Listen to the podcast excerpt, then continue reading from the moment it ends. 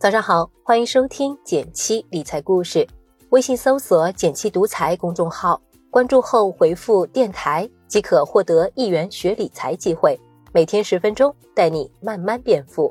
今日文稿已上传，欢迎阅读。前段时间，不少已经做家长的朋友给我们留言说，本来计划的好好的，要存钱，要理财，结果却因为孩子的支出事与愿违。于是，我们向正在管理家庭财务的宝爸宝妈们请教了一个问题：有了娃之后，你们都是怎样攒下钱的？很多朋友分享了不错的带娃省钱小妙招，但更重要的是当中的一些生活经验，一起来听听吧。第一条经验：区分想要和需要。关于这一点，一位叫小霞的家长留言说：“衣服、裤子、鞋袜穿别人的，除了小内裤自己买。”每次买东西之前都会考虑是不是我需要的，还是我想要的。周末回老家玩泥巴、抓蝌蚪、看花，毕竟在海洋馆、游乐场太贵了。偶尔还是会带他们，让他们感受一下，让他们知道大千世界也很美。书一定要买，每天带着小孩跑跑，锻炼身体，增强抵抗力，也是最大的节约。另一位叫图图的妈妈也表示，不要跟风网上博主买各种东西吧。例如，他们一个孩子吃饭的餐盘都可以有好多，喝水的杯子无数个，我觉得没必要。再就是买了不实用的东西，不管多少钱退，不要想着可能会用，那就肯定用不上。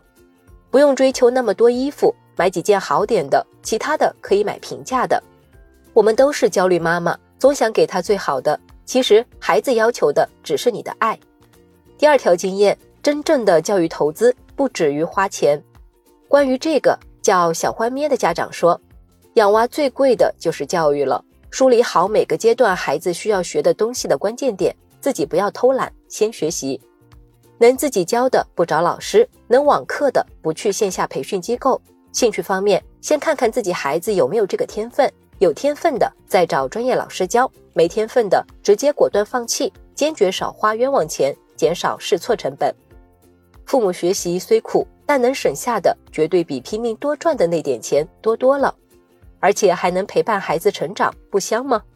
对此，一位叫刘艳的妈妈也深有同感。她说：“真的好难，我们现在培训班只去少年宫，因为便宜，培训可选择范围不比外面的少。作为孩子兴趣启蒙还是不错的。我们家买书比较费，孩子爸爸不肯借书看，有洁癖，愁死了。小学打算放弃私立，选便宜的公立。”自己多花心思搞几套练习题，去哪儿不是做呀？不能让家庭的幸福生活被这种钱不够花的焦虑感给吞噬了，得不偿失。还有这位叫做纯然的妈妈也认为，和谐的亲子关系才是家庭的隐形财富。她说：“我坐标成都，两个男孩的妈妈，六年育儿经验，在我看来，衣服和玩具够穿够用就好，游乐场偶尔去。”不仅可以减少花销，还可以避免室内或者人多引起的不必要的疾病。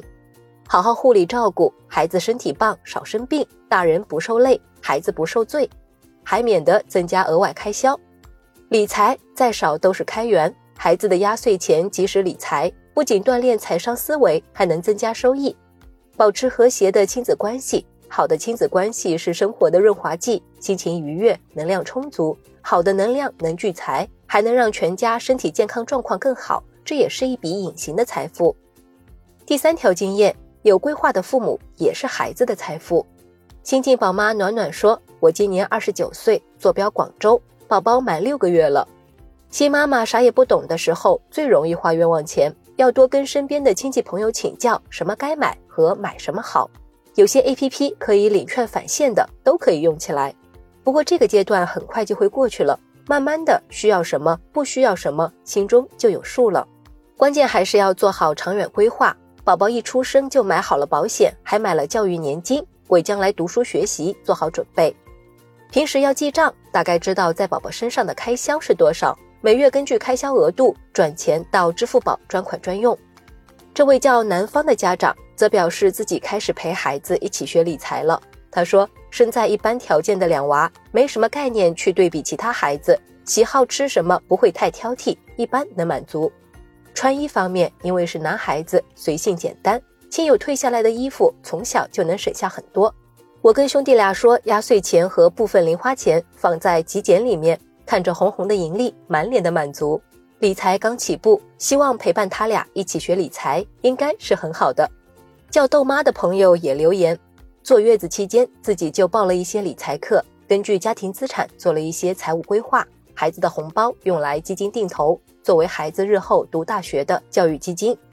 准备每年春节往孩子的账户存一万，虽然不多，但可以积少成多，也增加了账户里的基础资产。关于理财的学习，三十六岁的新手妈妈凯丽也觉得花钱学习是另一种意义的省钱。她说：“我生娃比较晚了，今年三十六岁，娃二十四个月，来自河北省保定市的一个小县城。我家的一切开支，从家用到保险理财，都是我来管。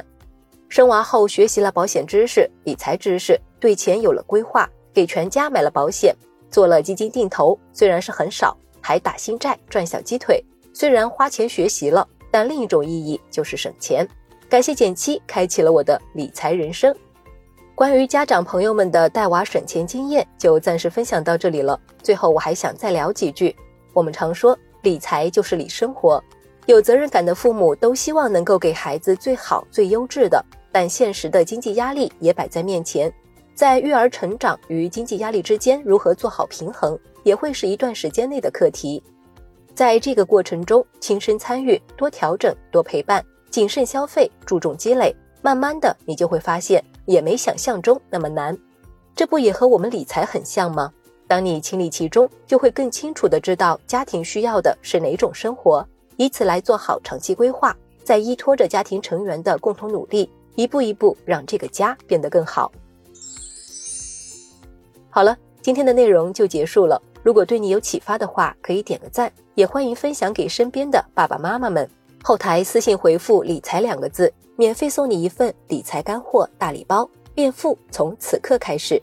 最后点击订阅电台，每周一到周五，简七陪你一起听故事、学理财。我们明天见，拜拜。